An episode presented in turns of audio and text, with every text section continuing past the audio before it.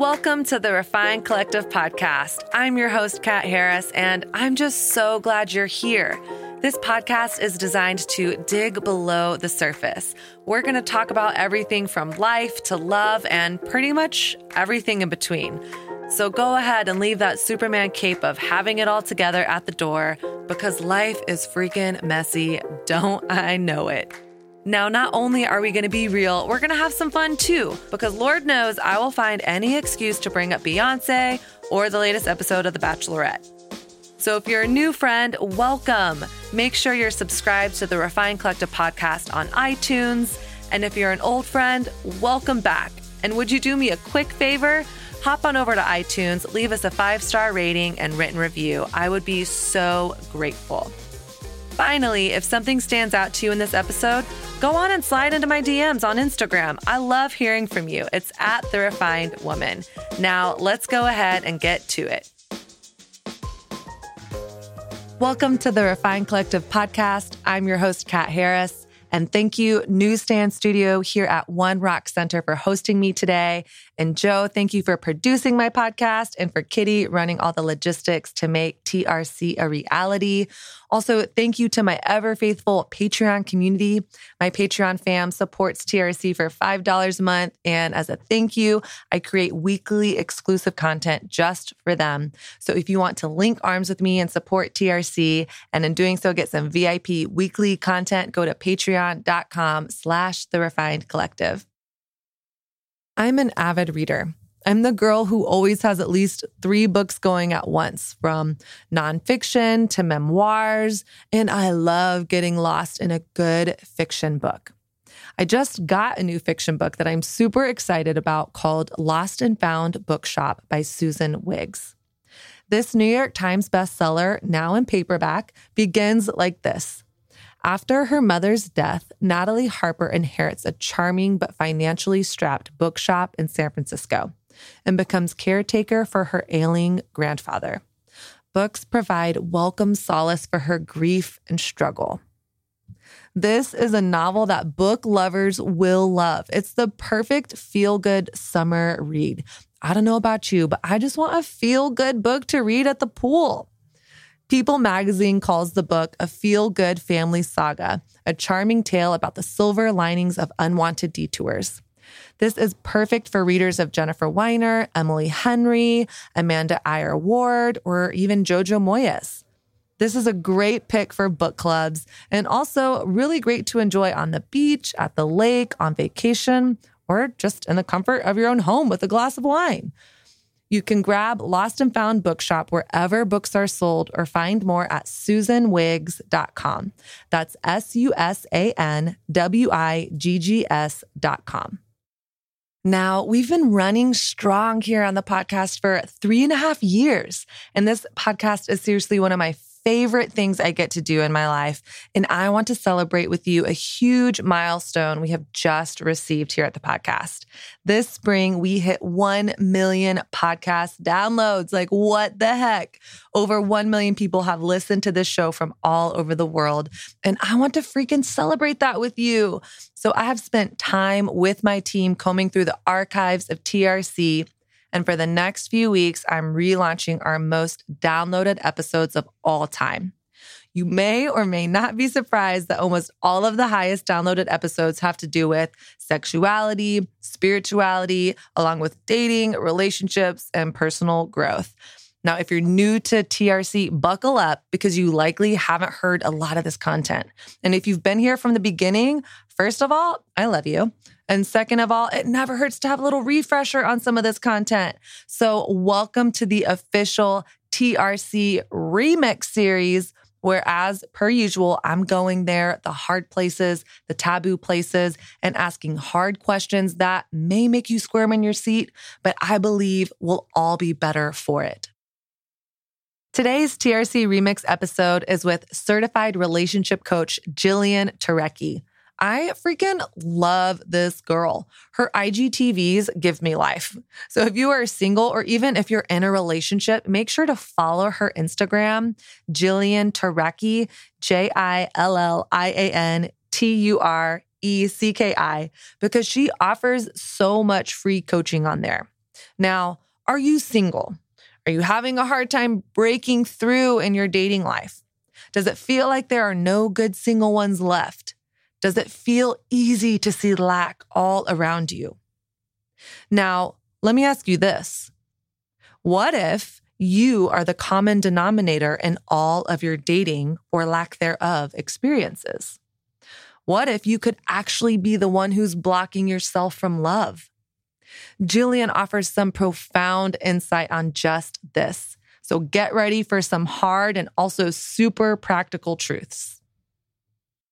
Welcome to another episode of the Refined Collective podcast. I'm your host, Kat Harris. And today I have New York City based certified relationship coach, Jillian Turecki, who I stumbled upon through the wonderful world of Instagram. Thank you, social media. And I'm so excited to be having a conversation with her about love.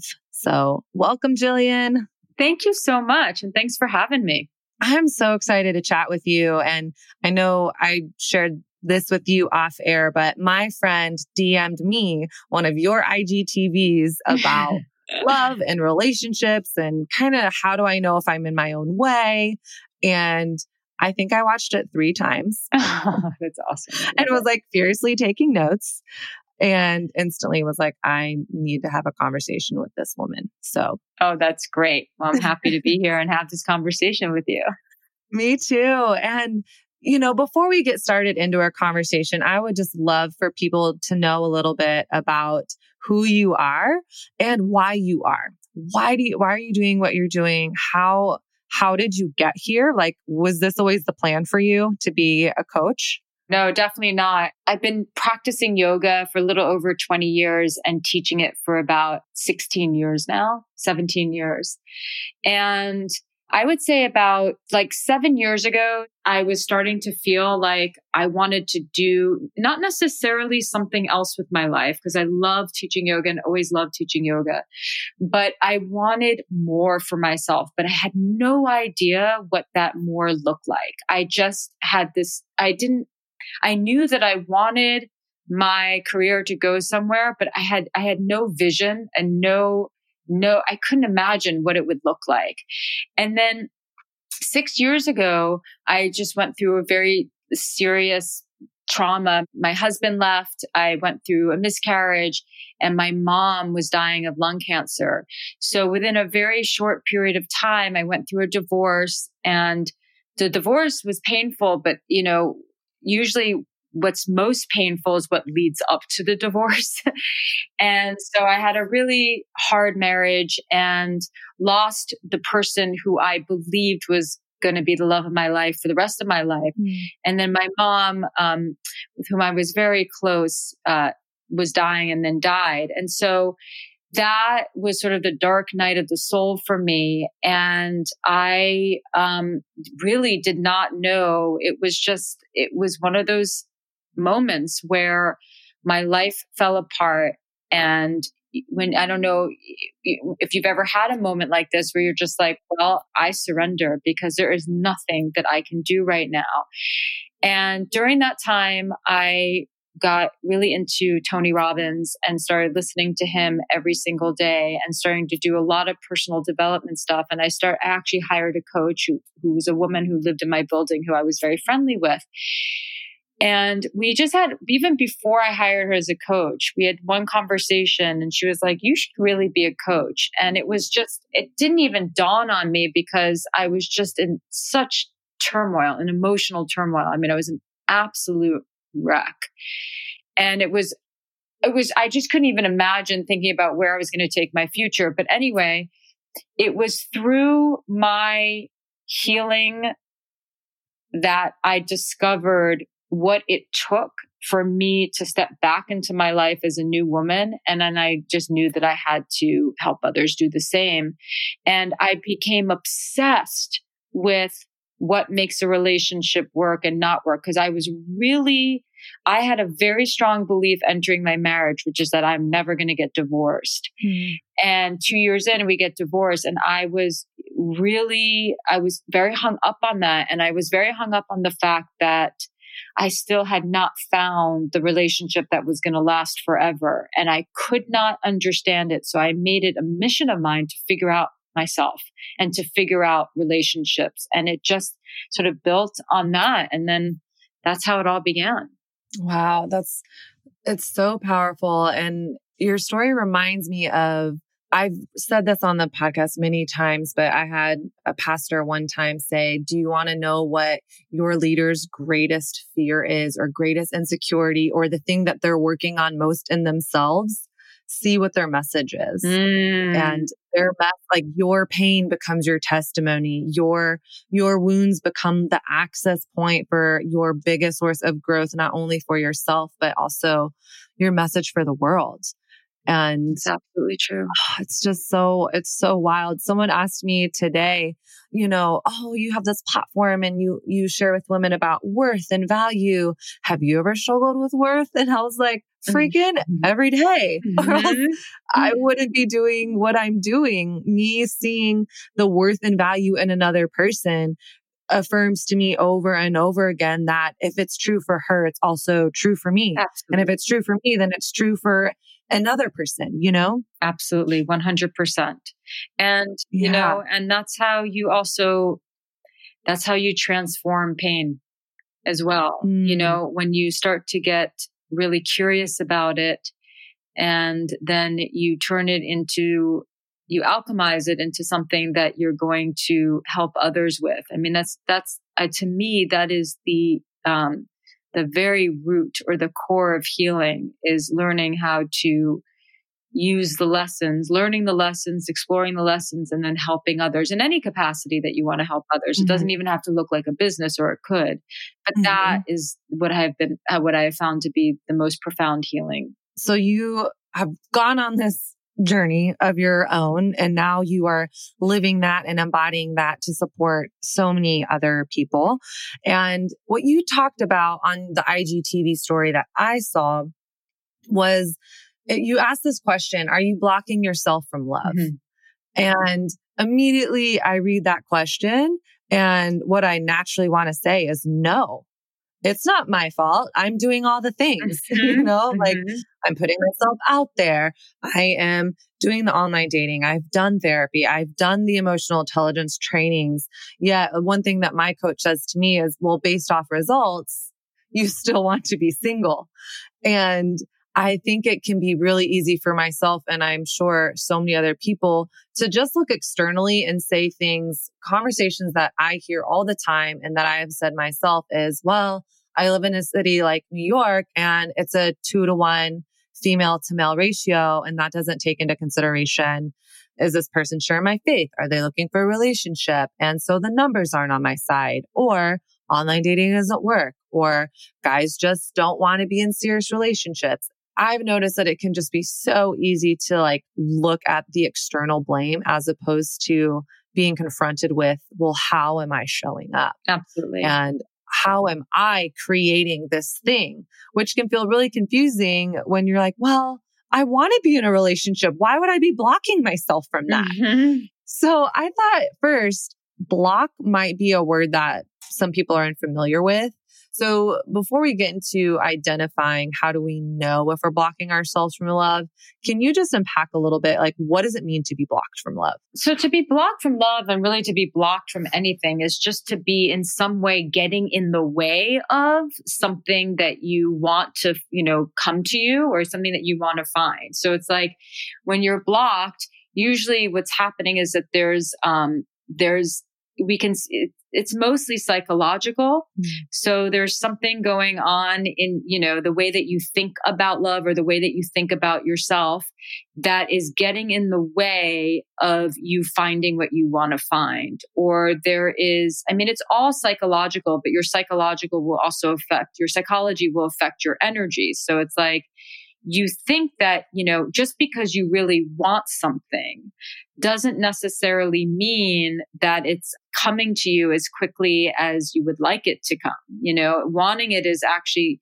wanting it is very important. Wanting it is really important. But then the question is, do you want it so much that you are settling? Do you want it so much that you are, uh, obsessing. So the settling and the obsessing, all those things, and, you know, can really actually prevent it from coming because, or it comes, but it comes wrapped up in a package that's not the package that you want really, but it's a package that you'll take because you, you know, you feel needy or you feel a little bit desperate.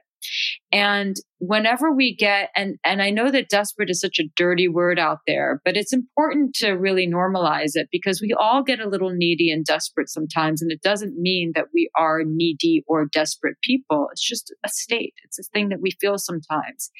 And when we get into a place of either hopelessness or helplessness, desperation or neediness, then we are really standing in the way between where we are and what it is that we want. And so the block is really just like a door or wall that is a metaphor for how we are sort of relating to the situation. Oh, that's such a powerful way of putting it. And I love what you said is you like our psychology determines our energy and our thoughts and our energy determines our psychology for sure, but they work both ways. Yeah. yeah.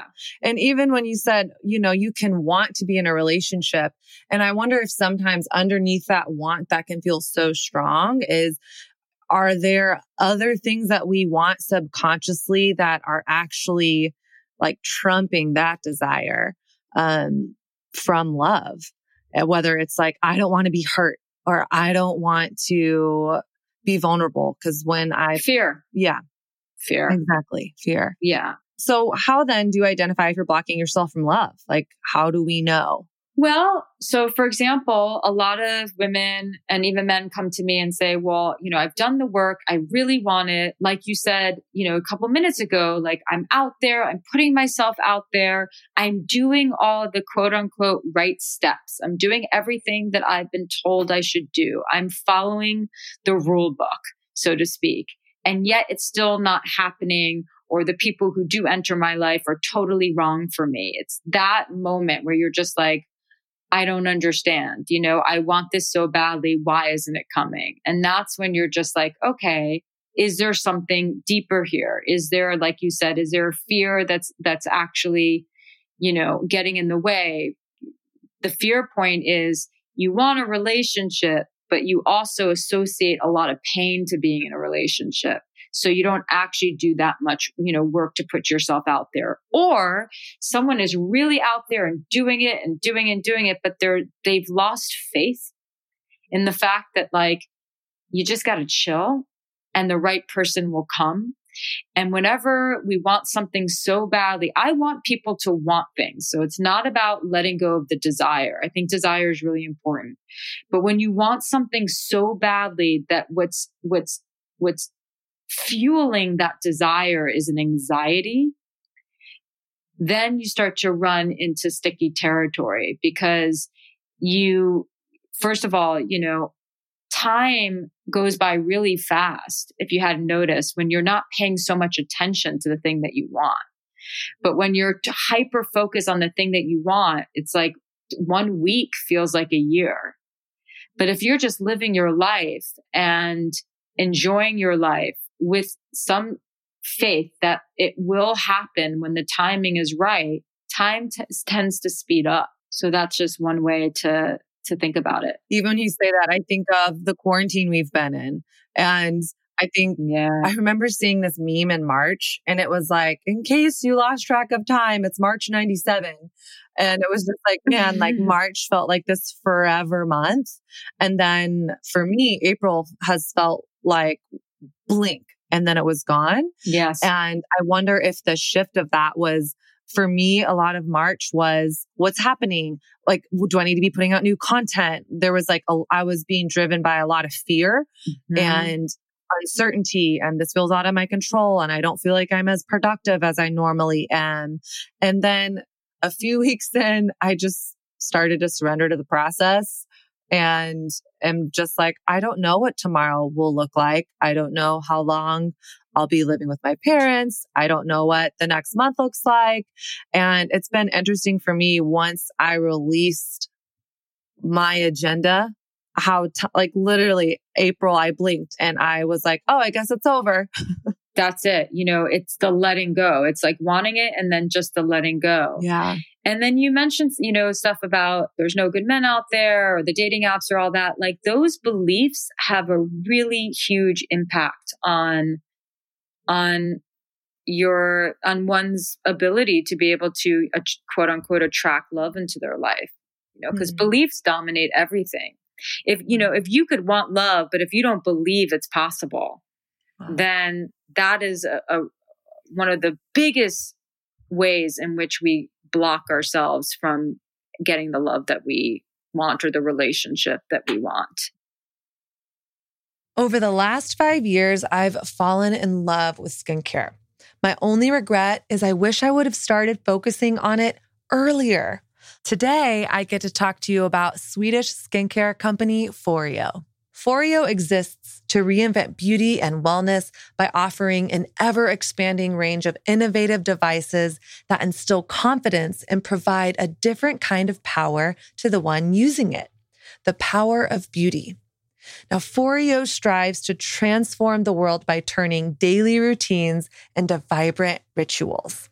They celebrate the beauty of aging gracefully, and their innovations make the perfect skincare partner for any stage of life. Now, here's where it gets exciting. Foreo has bundled their best selling devices into a luxurious set exclusively for Amazon shoppers, featuring the Luna 3.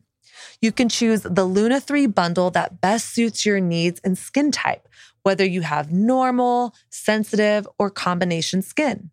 Also included in this Amazon bundle is Foreo's UFO Mini and Call It a Night UFO activated mask. These three products together are the trifecta and will have your skin glowing and radiant in 90 seconds. Now, this set is valued at $307.99 and retails on Amazon for $249. But for my listeners, you get the coupon code REFINEDC50 and you can get the entire at home facial set for $199. So head on over to amazon.com and use the coupon code REFINEDC50. Finding a bra in general is a struggle fest, but finding a bra that not only fits, but is comfortable and also, you know, a little cute, maybe a little sexy too. I mean, it feels nearly impossible. Can I also tell you that bra shopping is one of my least favorite things to do? I think the only thing I like less than bra shopping is shopping for jeans.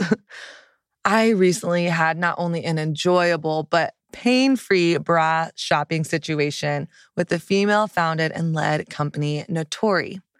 Honestly, though, bra wearers, we should be buying bras from other women who wear bras, right? Josie Natori started the company from her living room as a young mother. The bra I have from Natori is the Feathers bra in black. I mean, a bra named Feather? Yeah, sign me up. It's supportive and so comfy, but also has this beautiful lace detailing that makes it feel feminine and sexy too. Natori is a global lifestyle brand, but still most known for bras and underwear and their products are made with this super soft fabric that keeps you comfortable and supported.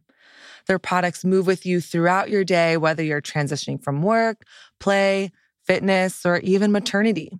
They also don't fall apart in the wash and maintain their signature look and feel over the long haul. On top of which, they offer a variety of sizes from size A to G cup.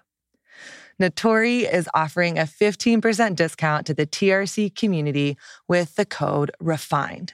So go to www.natori.com and apply the code REFINED at checkout for 15% off your purchase. That's N A T O R I dot com.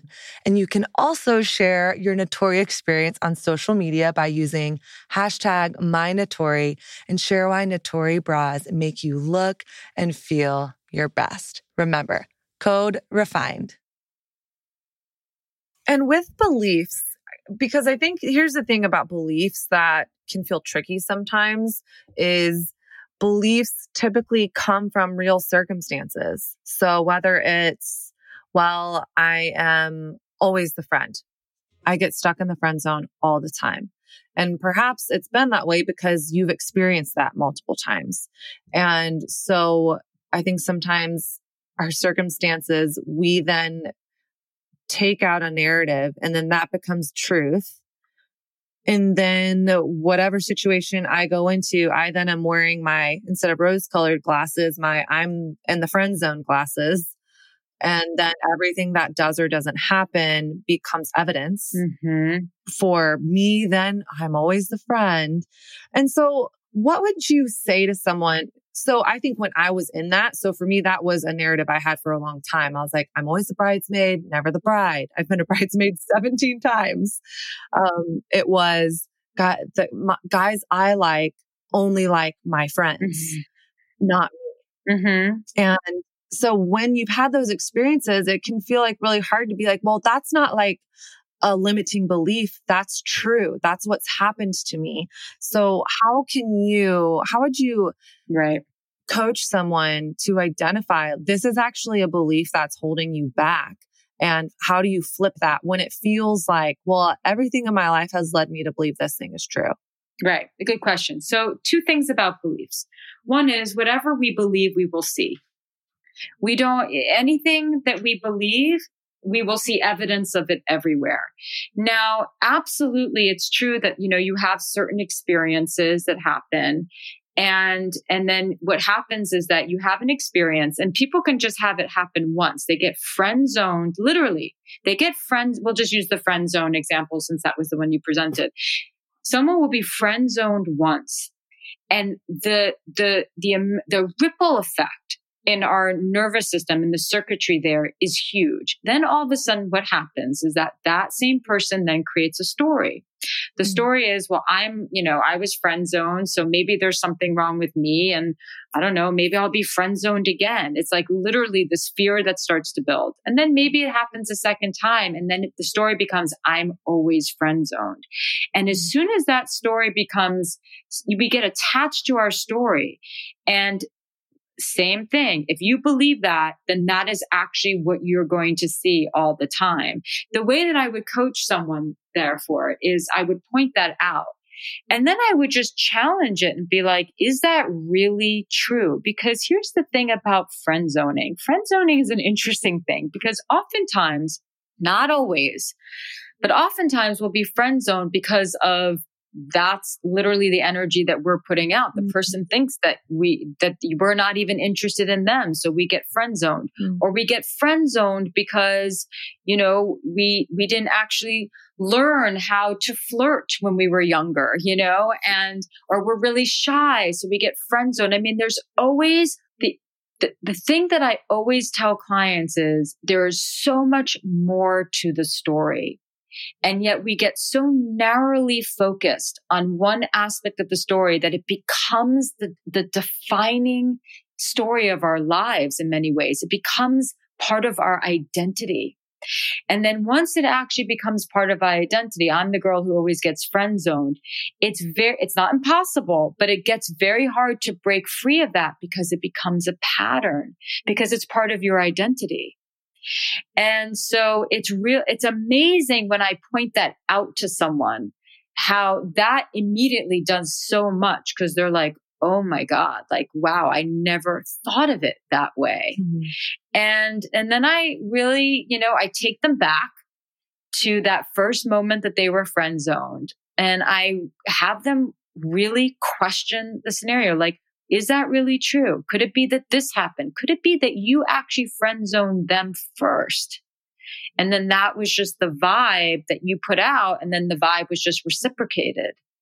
There's so much more to the story and people really have to challenge themselves. So yes, it's, you know, it always happens. So therefore it's true. And it's like, that's really the most important pillar of self awareness is really I really looking into the stories and the identities and the and the beliefs that you've created because of a single event that happened that then perpetuated because you literally told yourself it always happens to you.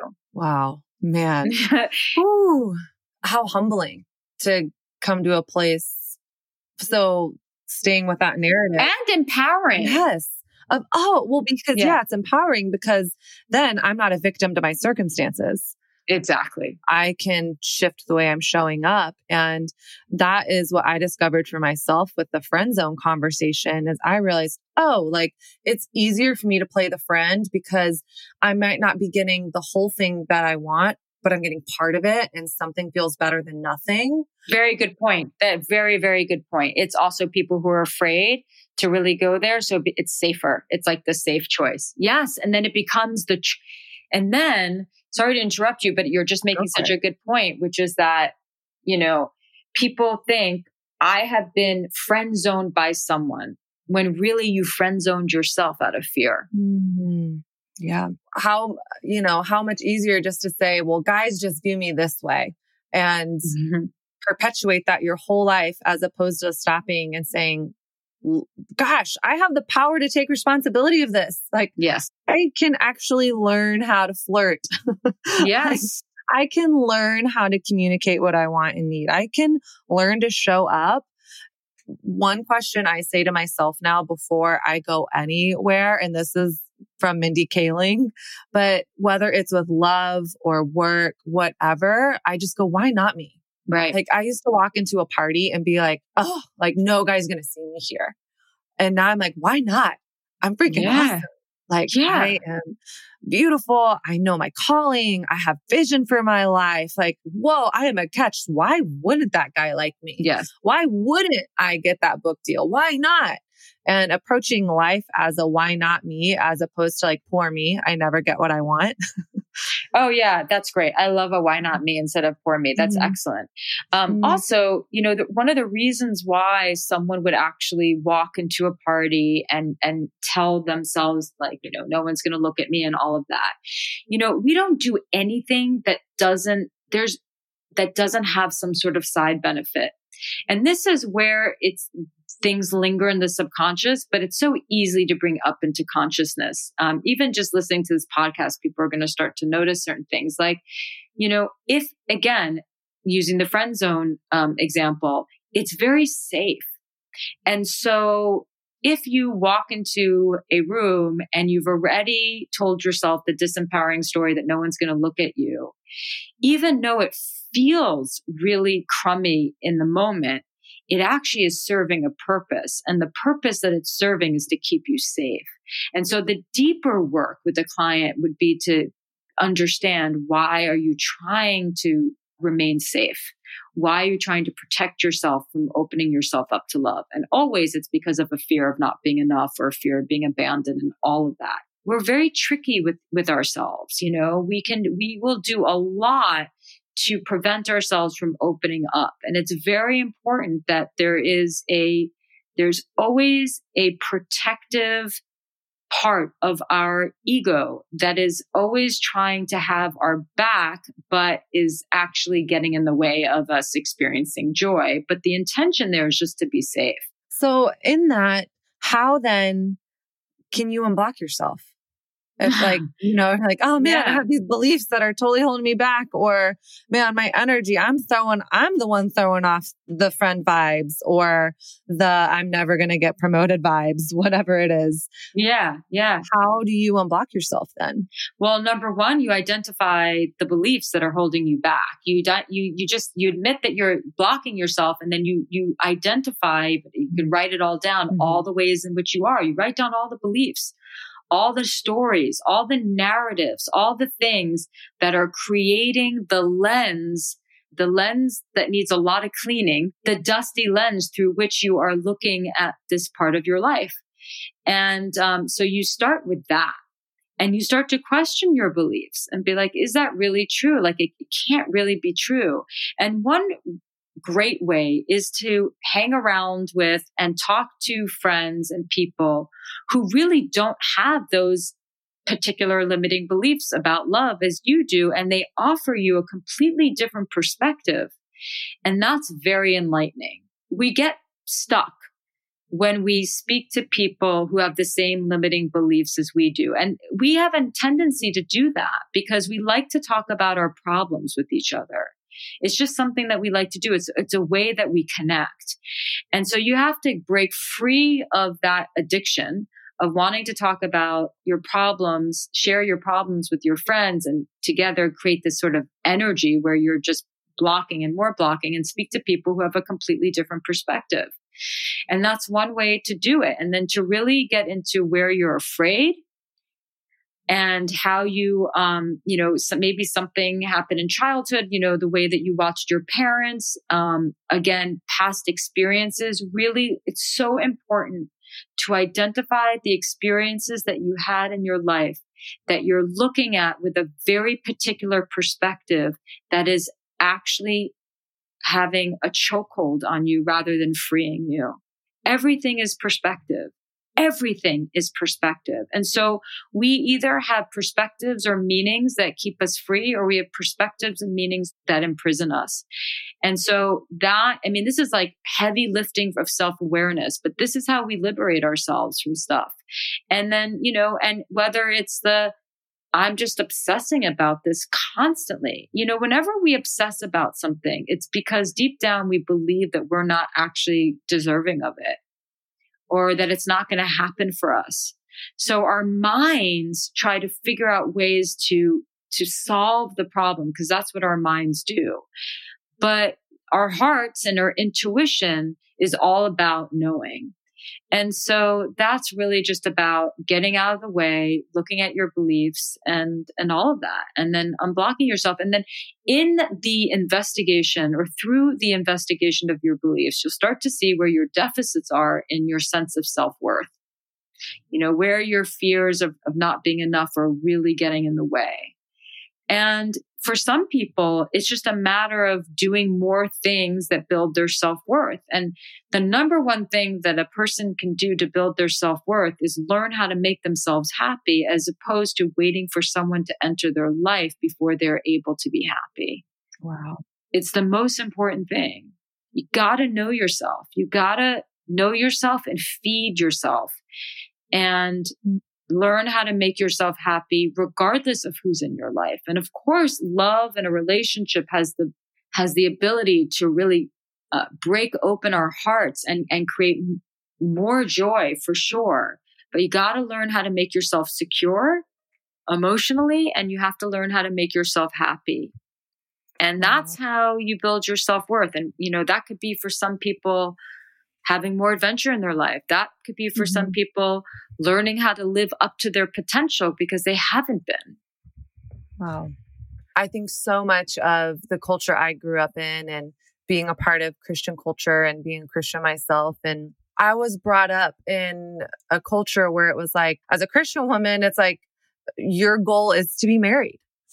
And I want to be married. I want to have children with my with my partner mm-hmm. and in that, like, it's like when you don't have that in these circles that I've grown up in, it's like, is there something wrong with you? Oh my gosh.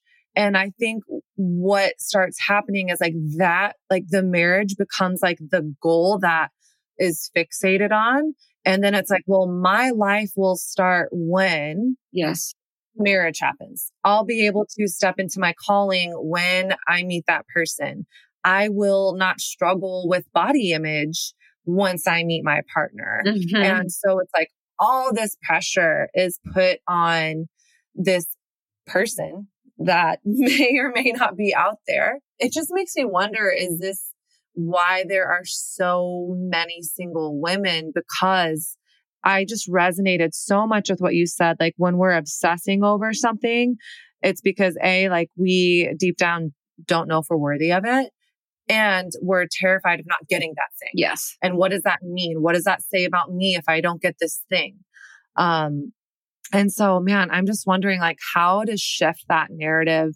I think in culture at large, although I feel like there's a lot more space like for women to be independent and have different life stories outside of like love and marriage and partnership. But I see so often in the church this like especially as a woman, it's like your life isn't going to start until this happens. And so then it's like there's this backbreaking, crippling, like desperate desire to meet your person. Yes. And like I have felt that desperation at times. And so how, like, gosh, Well, no, well, first of all, cultural conditioning can be the hardest to shake right because it's like mm-hmm. it's like glued into our nervous system and like you said like having a mm-hmm. christian background and upbringing and having to marry i mean that's also in in, in the jewish tradition there's a lot of that pressure as well um, i would say that um, and also in in all i mean any any upbringing where religion has a prominent um, uh, has a prominent place in in in a family's life there's going to be a lot of pressure on women to get married. I mean, you see that across all religions. And yeah. um, certainly, of course, it's changing now that it's 2020, and there's obviously a lot of things that are changing. But whenever you're raised with with a strong religious background, then that that pressure is going to be there, and so that can be a hard one to shake. And it's difficult because there's so many positives to having your faith and there's so many things that are a part of it that's part of your identity. And, but it's, I believe that it's really important to challenge conditioning. Mm-hmm. And that does, and, and, and when I say challenge conditioning is keep the things that are working for you mm-hmm. and question and challenge the things that are making you miserable. Mm-hmm. And it's really, it's just, it's incredibly important. And we are all products of our conditioning. We're products of our conditioning from our parents and their, and their products of their conditioning from their parents. We are products of conditioning from our culture, from our community, um, from media. I mean, all of it.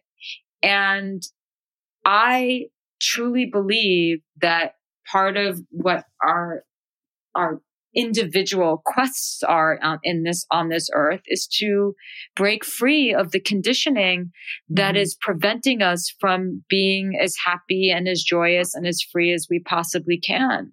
Yeah, it's hard to break free of it, but so much of being happy and feeling good in your body and your soul is is being able to question that stuff and and really just to be like, well, I mean, is that really true for me? Maybe there's something else that's true for me.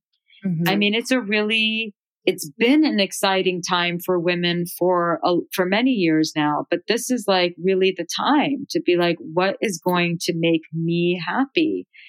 And it can be very confusing for some people who are like, for example, very tied to their faith because it can, you know, and you, depending on the person, you would have to work slowly with that person because you don't want to break down their entire belief system. I mean, if we get, you know, to be stripped of our entire belief system all at once can be actually very emotionally dangerous.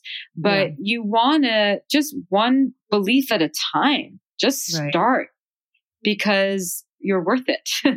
right. Absolutely. And I read, I don't know if you know who Ruthie Lindsay is. Um, is she the one who deals with pain management? Yeah, yeah, yeah. She yeah, yeah, yeah. Or she has, mm-hmm. yes, yes. So her book just came out recently, There I Am. And there's a sentence in there that says, just because you know the story by heart doesn't mean it's true. Right.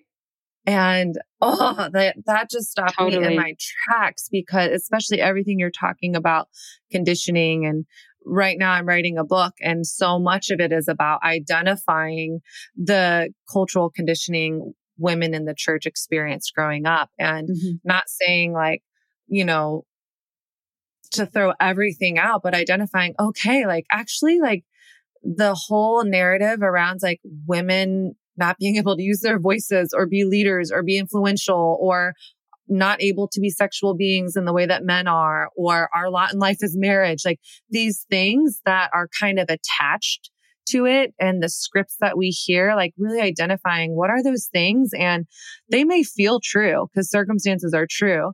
But I think the invitation of faith, how I understand it is faith is leaning into the unseen. And faith is saying that's, that may be what was done in the past. And that may be what it has felt like, looked like. That may be what my experience has been, but that doesn't mean it needs to be how it is now or moving forward. And do I believe in the possibility that there could be a different way? And I think that's like the journey of faith is saying, well, here's what circumstances are or have been. Here's my experiences have been. And now let's lean into the possibility that it could be better than I could have ever imagined for myself. Absolutely. And the possibility of it being better than you could have ever imagined for yourself is looking back at the story. And the thing is, people have these narratives and they are, the facts are true, mm-hmm. but it's the perspective of what, it's the meaning that you come up with, you know, as a result of having experienced that. It's like, you know, you could go, like, for example, my divorce could could mean that like I'm not good enough, or my divorce could mean that I was liberated from a terrible situation and now I'm free.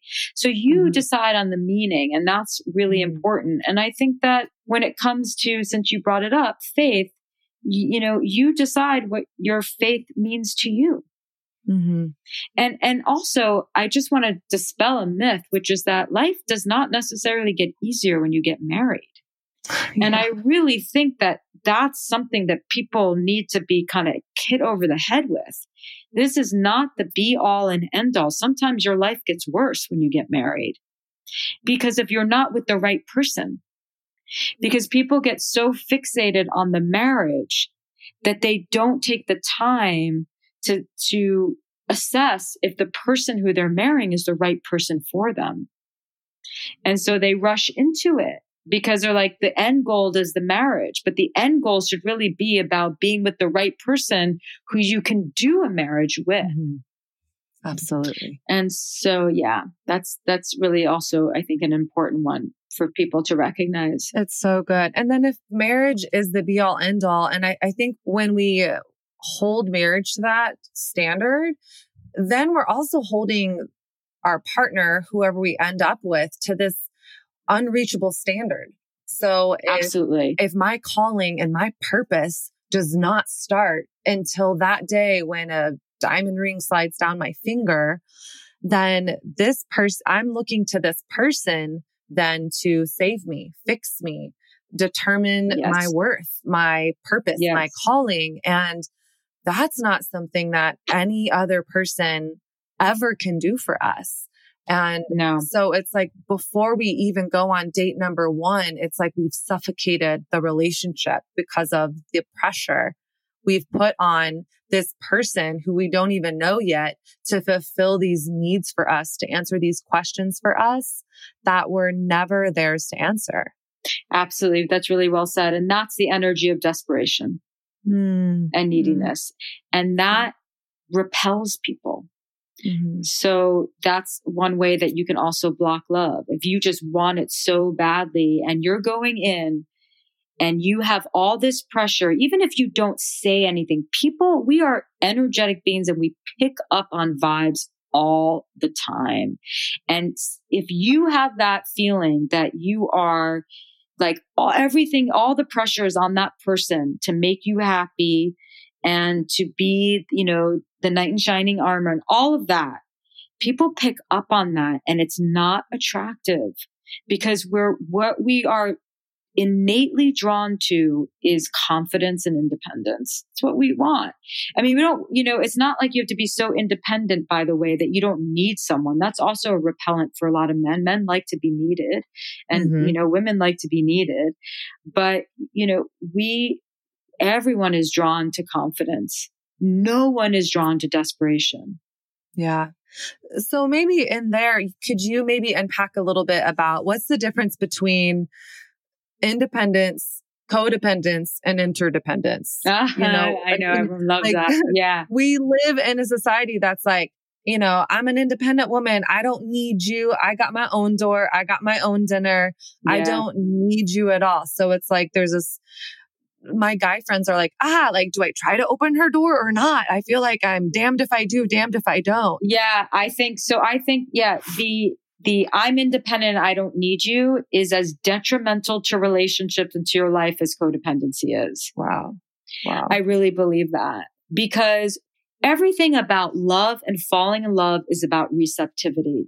Everything mm-hmm. about I'm independent. I don't need you. That is someone who is reacting to pain. That's trauma mm-hmm. right there. That's wow. like, you know, I, or that's conditioning. Like I saw my mom, you know, dependent on my father and miserable. And I made a promise to myself that I would never be that way. And that's not necessarily bad. It's better to be independent than dependent than always dependent on men.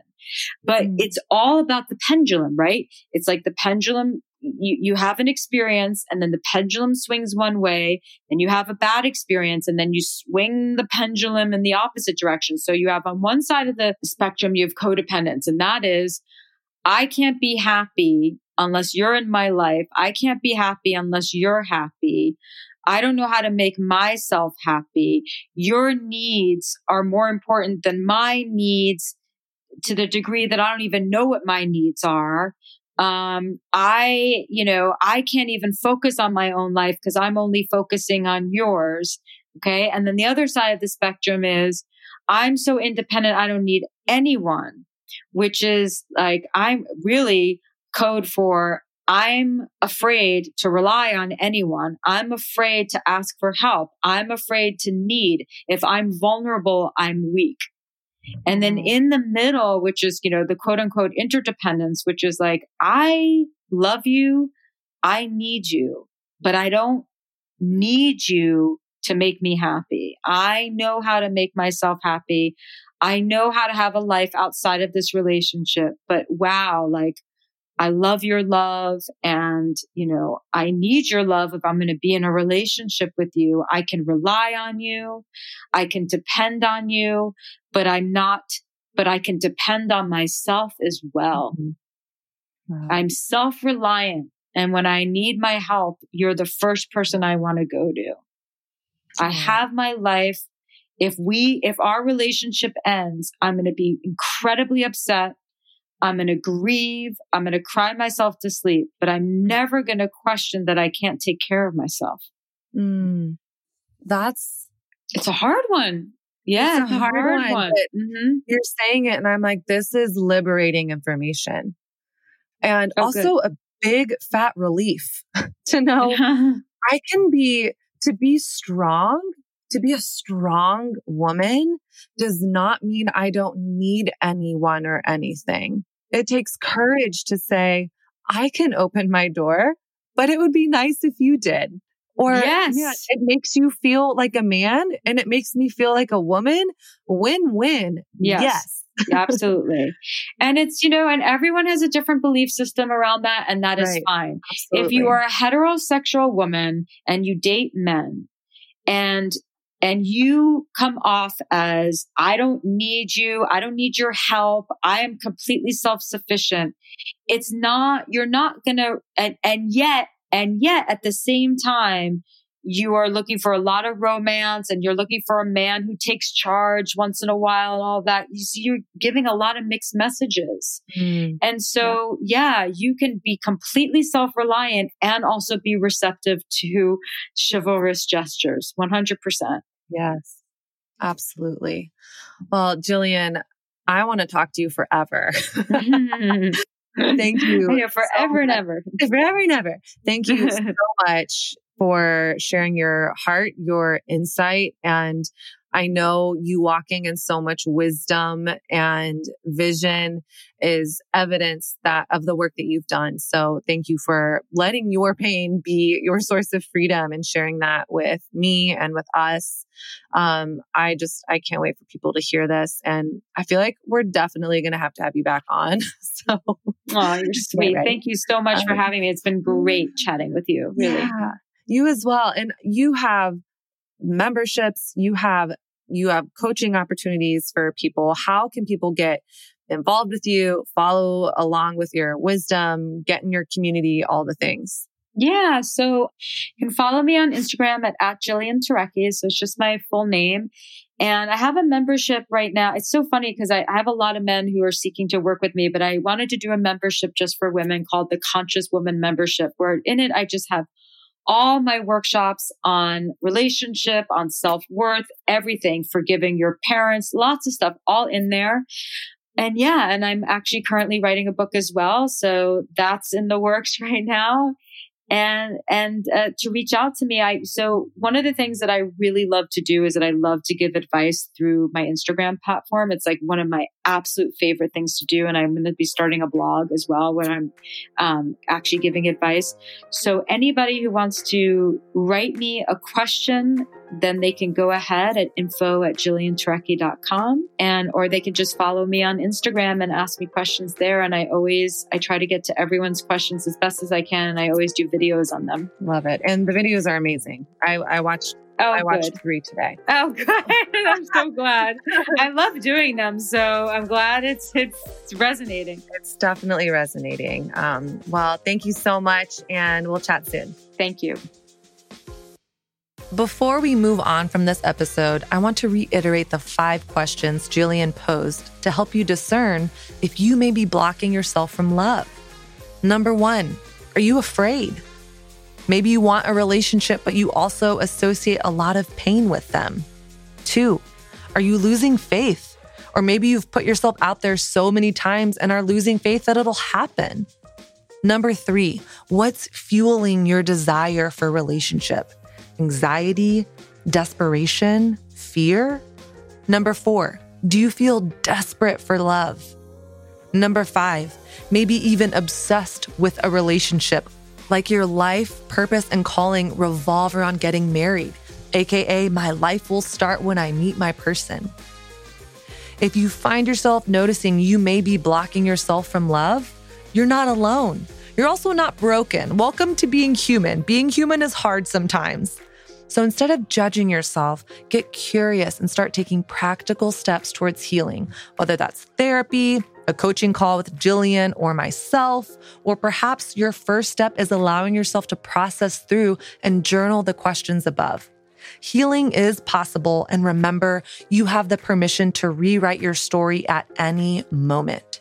Now, stay tuned for next week's solo show with yours truly on the Sex Talk when, how, and why to have it in dating.